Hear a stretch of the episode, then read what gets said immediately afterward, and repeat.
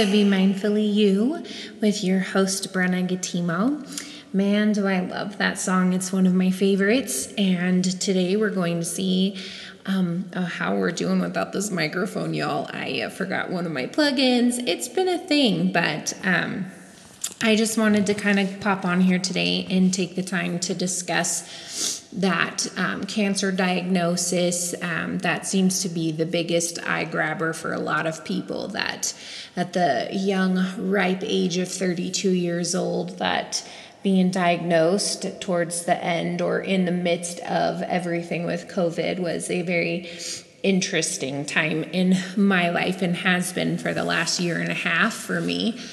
So let's get to it. So at the very beginning um, in I think September or October ish time, I was laying in bed and it was placed in my mind that, oh, when was the last time that I had a breast check?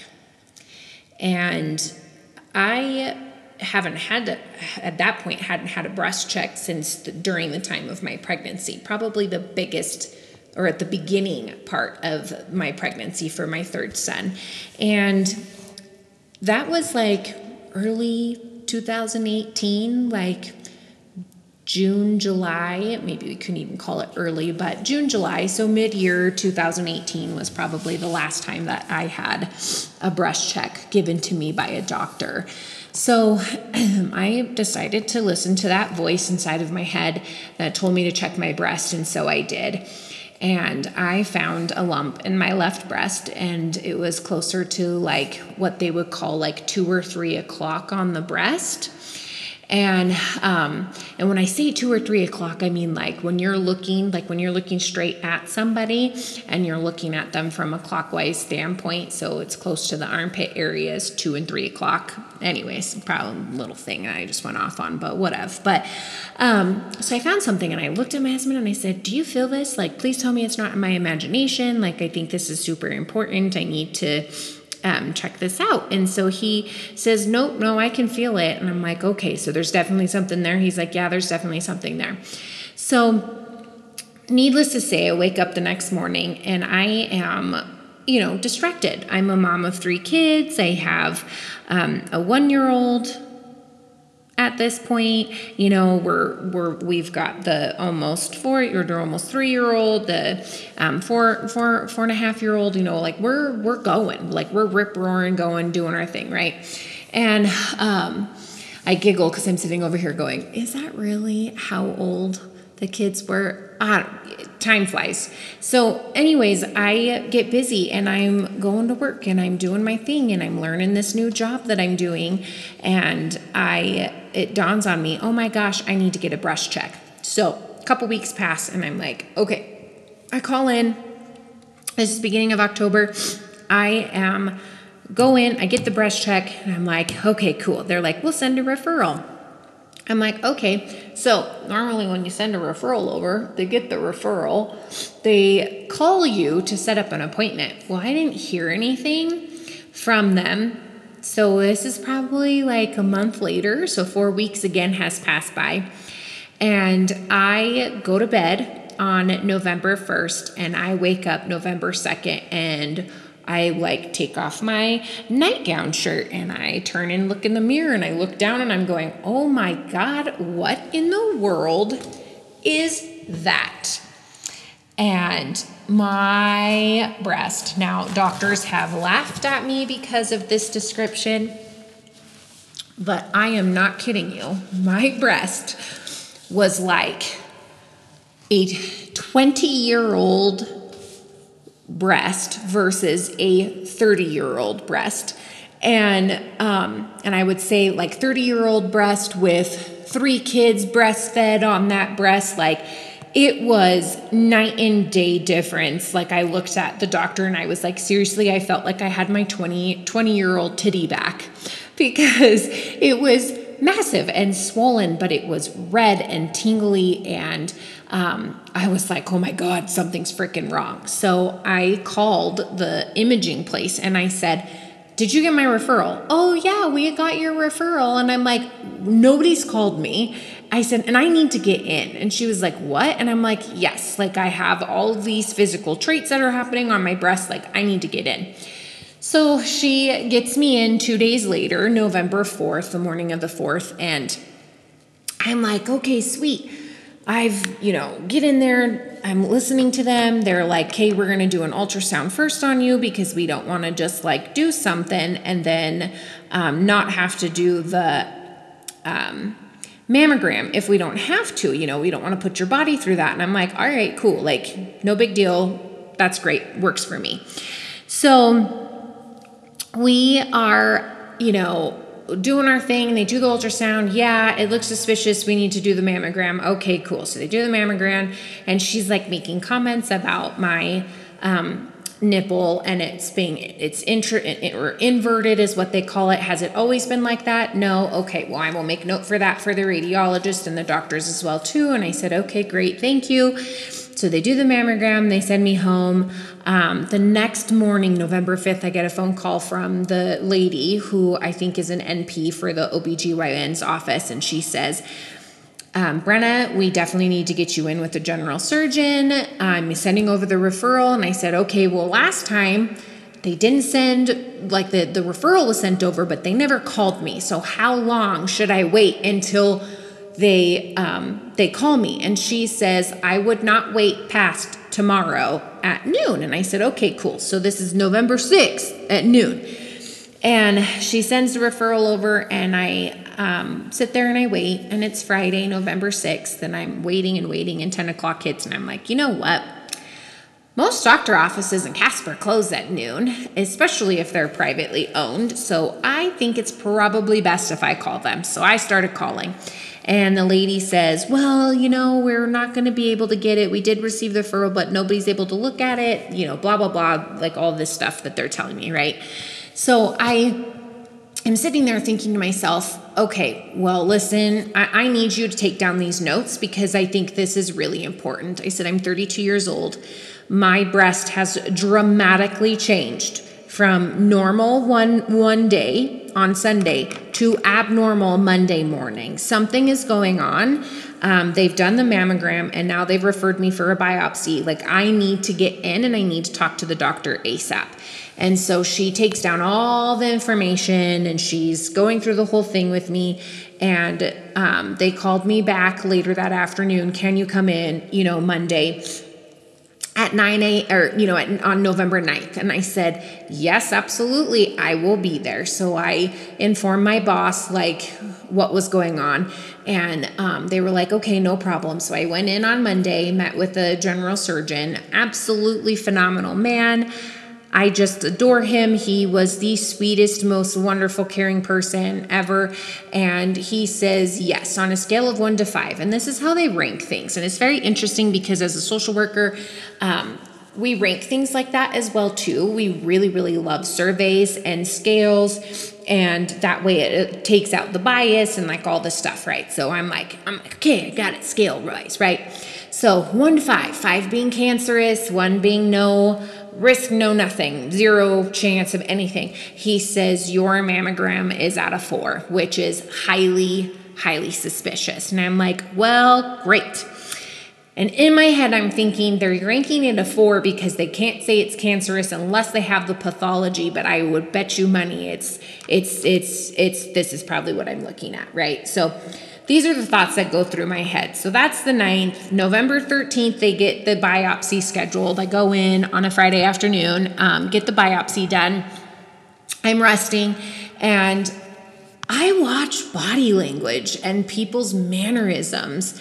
Um, for a living. Like, this is what I do. Like, you get used to reading people and seeing people and knowing what it is that they're going um, you know like you you can just tell that something's different but they don't want to say. But then you think about it from a medical standpoint. How many ultrasounds how many how many um, biopsies how many things have these people looked at and seen all day every day? This is what they do.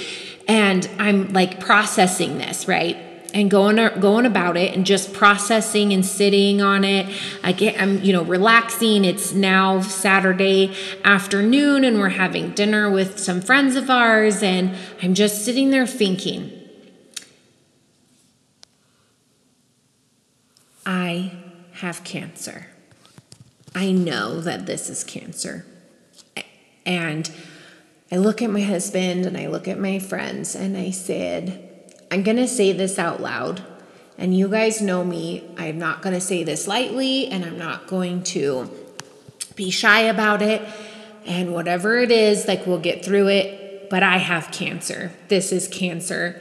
I know that it's cancer in my body. And yes, still today, a year and a half later, and I'm still choked up because those words are so life altering and we'll you know get through that but i just want this over overall view of like what went through for a timeline because not all of our timelines are like this either and i'll get into that because that's a soapbox moment but i literally just looked at my friends and i said it's cancer. Like i, I just know and i'm stating it and and it tells me in the gut and my friend looked at me and said Okay, why do you say that? And I said, You know from your profession, watching people, knowing people, hearing about people, seeing people, you just know when their body language tells you. And he says, Say no more. I completely understand. I said, they know what they're looking at. Whether they want to say it or not, they know what they're looking at.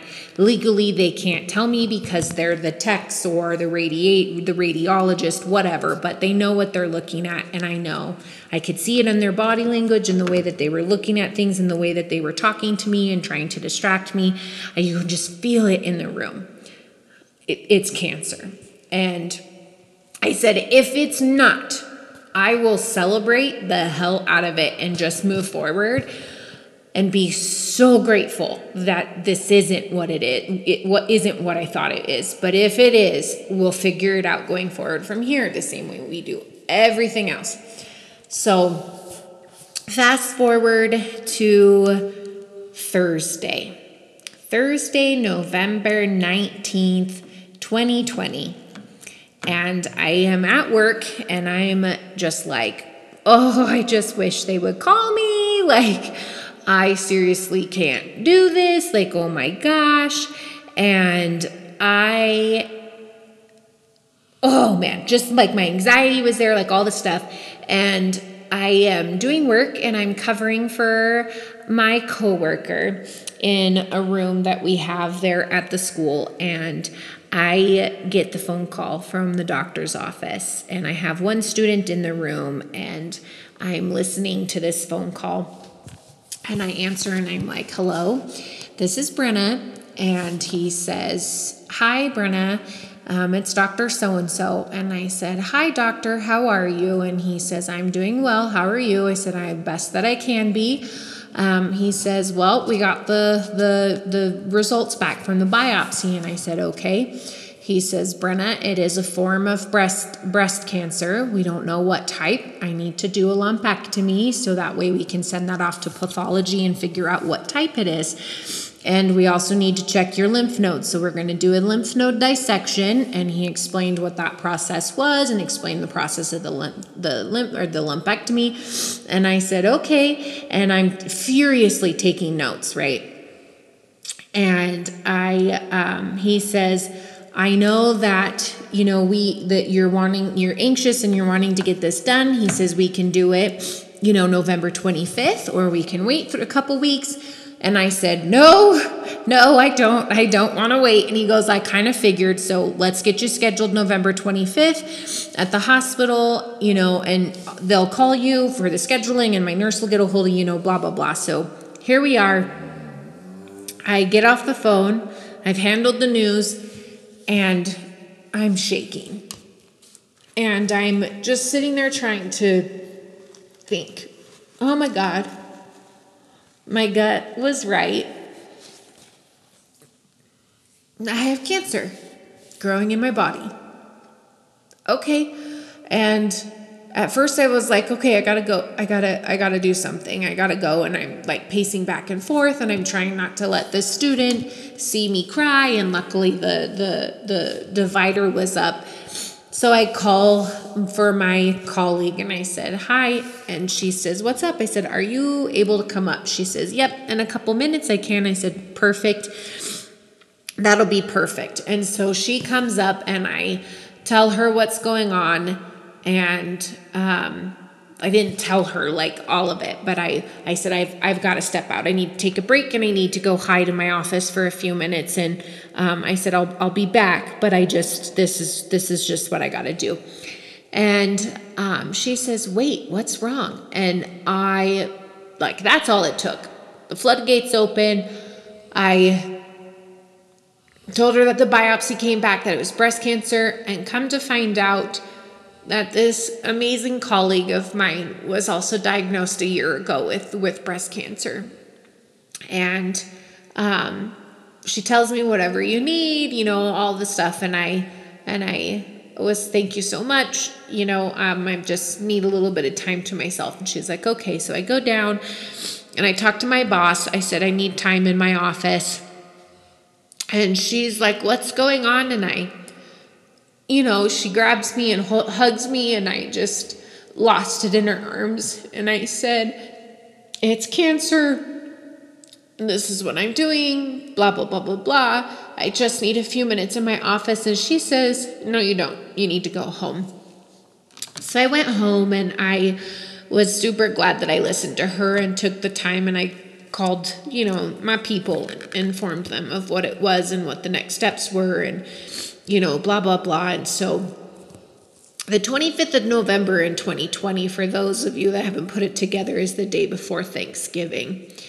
And um, I uh, uh, did the lumpectomy because I was off of work that day, and it doesn't count against me being a new staff at the school district. You know, you worry about time off and about all those things because it jeopardizes your job and is well and I, let me restate that I feel as if it jeopardizes jeopardizes things, you know, um, not that it actually does, but during that time of COVID and the mandatory quarantining and all that stuff, it impacts your job and your ability to do your job and the time off that you have to take and all this stuff. So I had already had to quarantine that first week in November because of a daycare um, exposure and positive COVID tests. And it was a royal pain in the rumpus, you know, but you do what you got to do. So I had already felt like, oh God, we have this, now I have this, you know. So it's not that it's jeopardizing it, but it's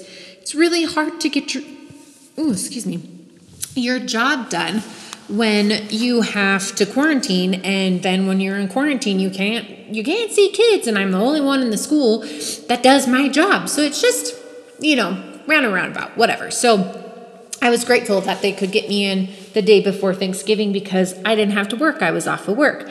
And so November 25th, um, they do the lumpectomy, do the lymph node dissection. December 7th, I go in so that's like a week and a half later. I go in, a little bit more than a week and a half, but whatever. Um, I go in and I see the doctor, and he comes back with the pathology. He informs me that it is PR positive, ER positive, HER2 positive, and this out of all forms of breast cancer that someone could have is the most hopeful and the best kind of breast cancer you can have because because of the treatment options being at a rate of 97% cure rate. Um, so, if a person gets breast cancer, that's the kind of breast cancer you want because they have a chemo that literally addresses it and the the percent of women surviving is really freaking high. So I was like, okay, through this whole process you guys, oh and let me let me back up just a little bit. PR positive, ER positive is progesterone receptor positive, estrogen receptor positive, and HER2 positive um, is, and I'll get to that as well too. So, HER2 positive is a protein. It's a protein that grows on the cancer cells and it signals the cells to grow faster. So, it makes it aggressive. Um, the estrogen receptor positive and progesterone receptor positive basically states that your hormones in your body are feeding the cancer cells as well too. Um, and so I'm sitting here and I'm like, okay, you know, all right, now that I have this, I got to figure all this stuff out. And it's funny, I stopped myself from the last thing I stated, and now I don't remember where I was going with it, but I'm sure it'll come back around. So he tells me that because the lymph node, one of the two lymph nodes that was taken out was positive, means that chemo now has to be done. So referral's been made to oncology. Um, they're going to do a port placement surgery. So he does the port placement surgery the following week, I believe on the 15th of December, if I'm remembering this correctly. And I meet with the chemo docs. I think I think December 14th I did a PET scan and then December 17th I met with the the oncology team. And um, here in Casper because I told my husband and I told my parents that through this process I will be more than willing to do everything I can possibly at home as long as that's the correct thing. But something See, I told I was going to go back to my thought. Something was still sitting in my gut that it wasn't the correct thing. So when you Google, and this is what's so terrible about Google, about, about Google, you can find things and it'll tell you all this crazy crap and it's scary and all this stuff, right? And I was really trying to fight off the like the urge to Google anything until I had the hard concrete facts. Um, but I somebody, a nurse friend, asked me about inflammatory breast cancer. And they didn't say anything about IBC. That's what they call it inflammatory breast cancer, IBC. And I said, No, nobody said anything about IBC. Oh, okay. And I'm like, Why is this coming up? So I finally decided to Google IBC. And I had all the damn symptoms from IBC. And I'm like, Oh, Okay, so something in my gut was telling me that not everything has been addressed. So then I meet with medical oncology here in Casper. Um, did not leave satisfied. Met with radiation oncology, left satisfied with that doctor. Absolutely rave about her. Um, medical oncology was not my fave. I just really struggled. Um, there was something about it that I just never felt as if I could get a straight answer. So I'm sitting in the office and he says, When do you want to start chemo? And I'm like, mm, Like next week. And my mom's like, Tomorrow. And I said, And he goes, Oh, I figured you'd want to wait until after the holidays. This, like, another two and a half weeks away is after the holidays. And I said, um, no, I would like to get this started. Okay, well, you know, we got to get it approved from insurance and all that stuff. I said, I that's great, but the sooner we do this, the better it is. So they finally get me scheduled for chemo on December 30th, which is two weeks, you know, a little less than two weeks um, away after these appointments, which I was grateful for. So I meet with the doctor again in January, and I've had a total of three appointments with this medical oncologist. And on the third appointment, so my mom didn't feel very good about the first appointment. My husband didn't feel very good about the answers of the second appointment. And on the third appointment, I was by myself.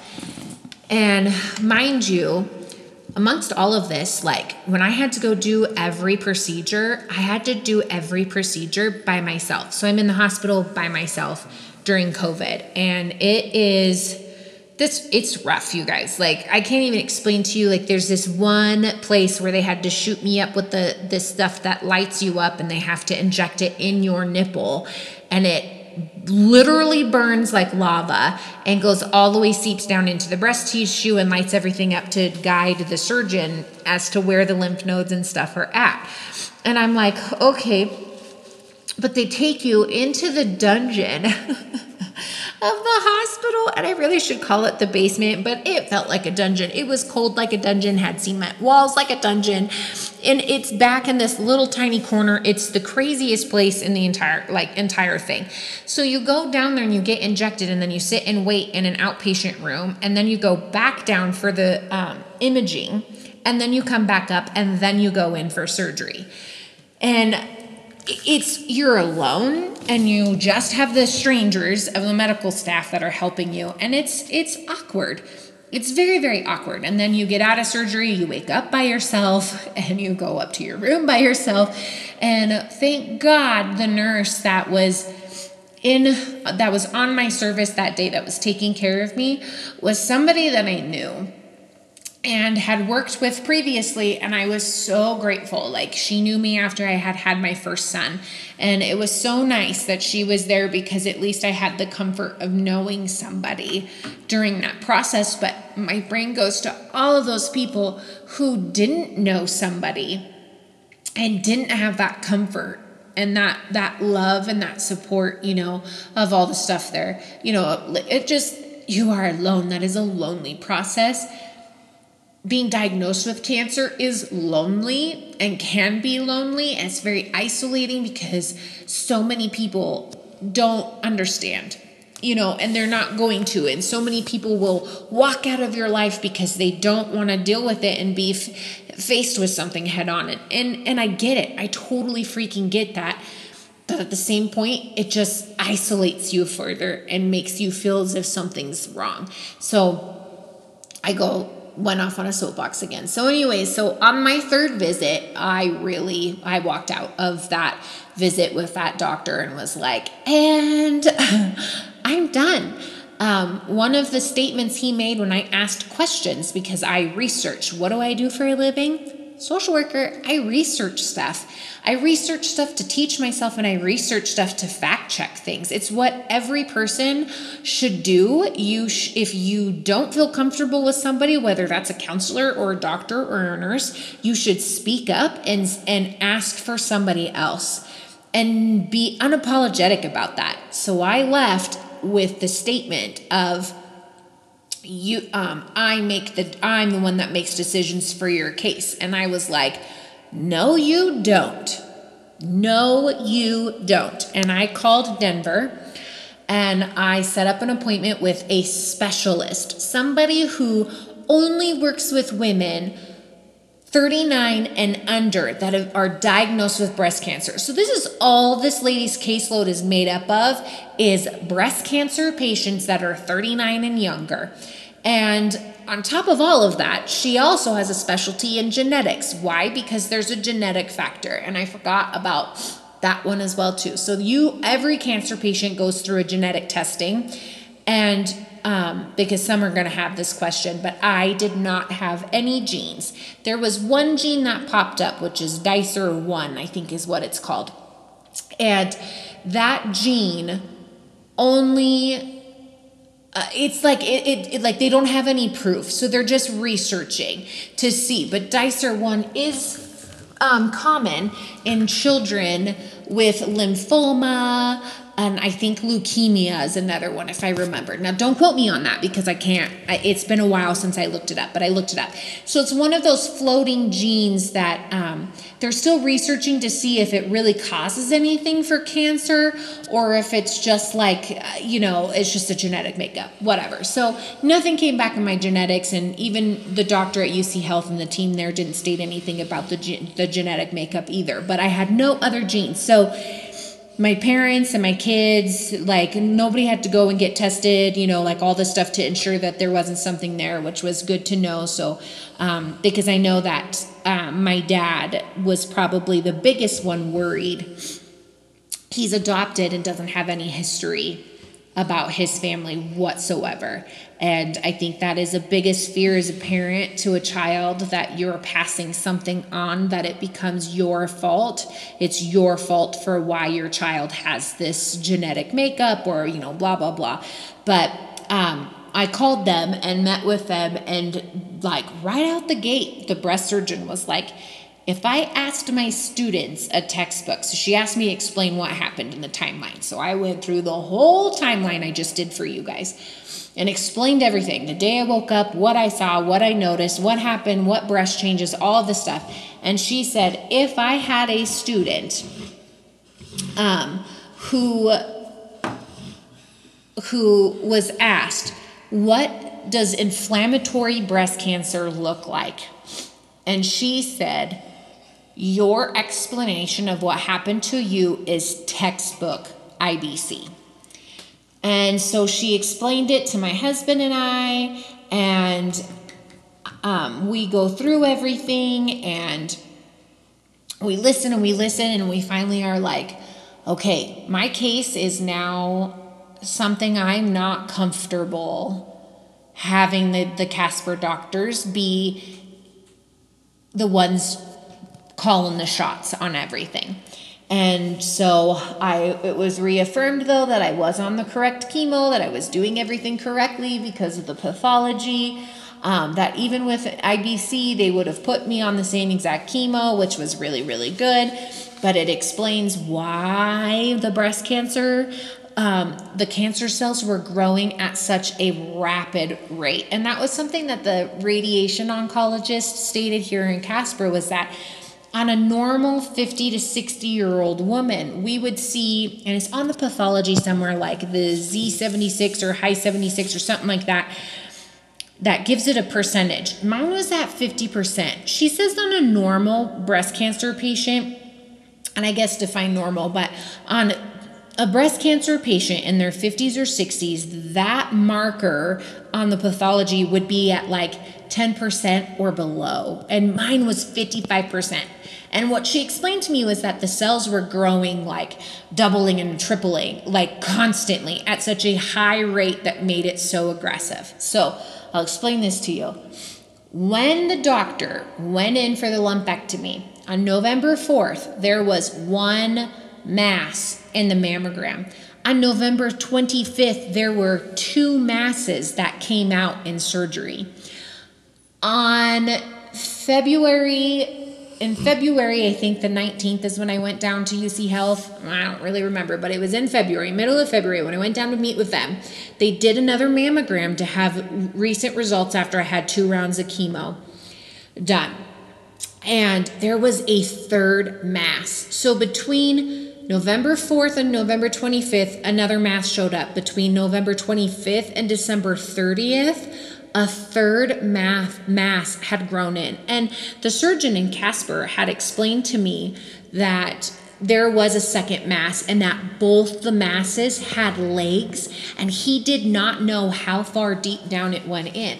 But between the time that, of surgery and the time that chemo started, I'm like sitting here looking at these dates real quick because, you know, I'm a visual person. So surgery was the 25th. So one, two, three, four, five. Five weeks.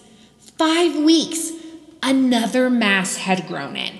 That is how aggressive the cancer cells were in my in my left breast. And I go back and I think a lot about this doctor who wanted to push off chemo for another three weeks, or the surgeon who was like, "We can do it next week, or we can wait a couple weeks." You, it, it doesn't make a difference either way. In my journey, that would have made the biggest difference of all. And because I advocated for myself, because I pushed, and because I refused to let go of anything and continuously called and followed up on referrals and did all this stuff to ensure because my body was telling me you have to stay on top of this. You have to do this. You've got to fight. You've got to push. You've got to advocate. You've got to do all these things. And luckily, because of those things, I was able to get quick medical care and and advocate for what I wanted and I followed my gut and I did all of these things to be able to do that that I'm sitting here today successfully after my delayed reconstruction because that's the other thing. Inflammatory breast cancer then determines a different treatment plan because of the aggressiveness. It go it's in your skin. Once it's in your skin, it can spread like wildfire throughout your skin because it's one or organ. And so they had to stick me on a, a, a strict protocol. So after chemo was done, four week wait, surgery, single mastectomy, or if you have the the cancer in both breasts and they take it take both breasts, but I only had it in one. So single mastectomy, delayed reconstruction, they had to take off as much skin as they possibly could. And then it was four weeks rest or three weeks rest if I could get my arms up to do radiation. And then it's six weeks of radiation, and radiation is every single day. Monday through Friday for six weeks, you get 30 sessions done. Chemo was only six rounds, and thank God I only had to do six rounds because there was talk about making me do eight rounds depending on what the results were from my scans. So I was like, oh, you know, sitting there, I'm like, please don't make me do eight rounds because chemo was brutal. Like I I will have to do another talk to just talk about the chemo, the rounds and what that was like because it's a lot. Um it's just so much it wreaks havoc on your body. There's just it's just a lot. But that was the course of the treatment plan. So you have the biopsy, then you do the lumpectomy, then you do the um, port surgery, then you start chemo, then you um, six rounds of chemo, four week rest, uh, surgery, mastectomy. Then you do, you know, a three to four week rest depending on what's going on, and then radiation for six weeks. And it was brutal, y'all. It, December 30th to August 16th. August 16th was my last day of radiation, and we had family photos done. And I will always look at those family photos and remember that was the last day of radiation. And I'm glad that it's documented because looking at the photos, you'd never really know. but it's documented.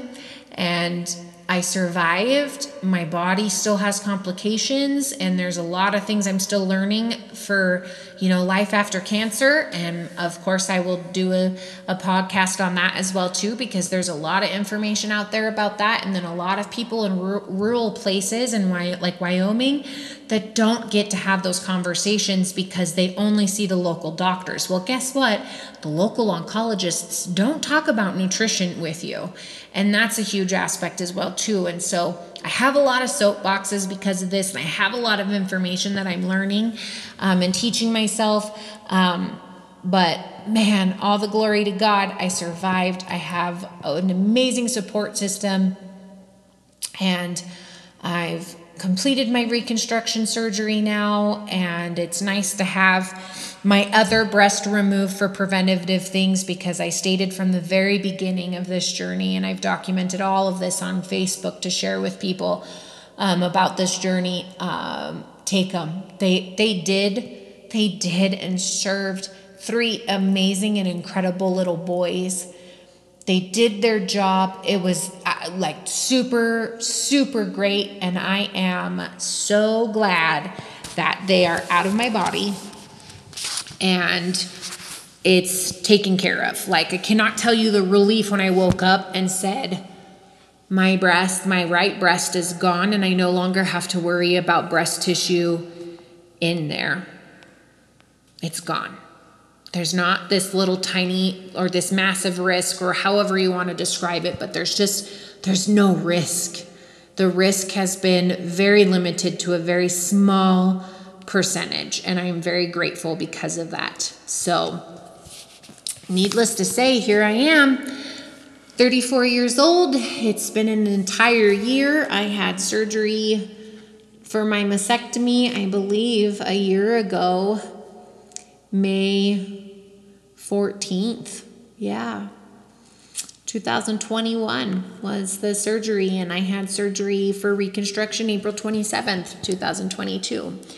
And life is vastly different. My body feels different, but also good at the same time.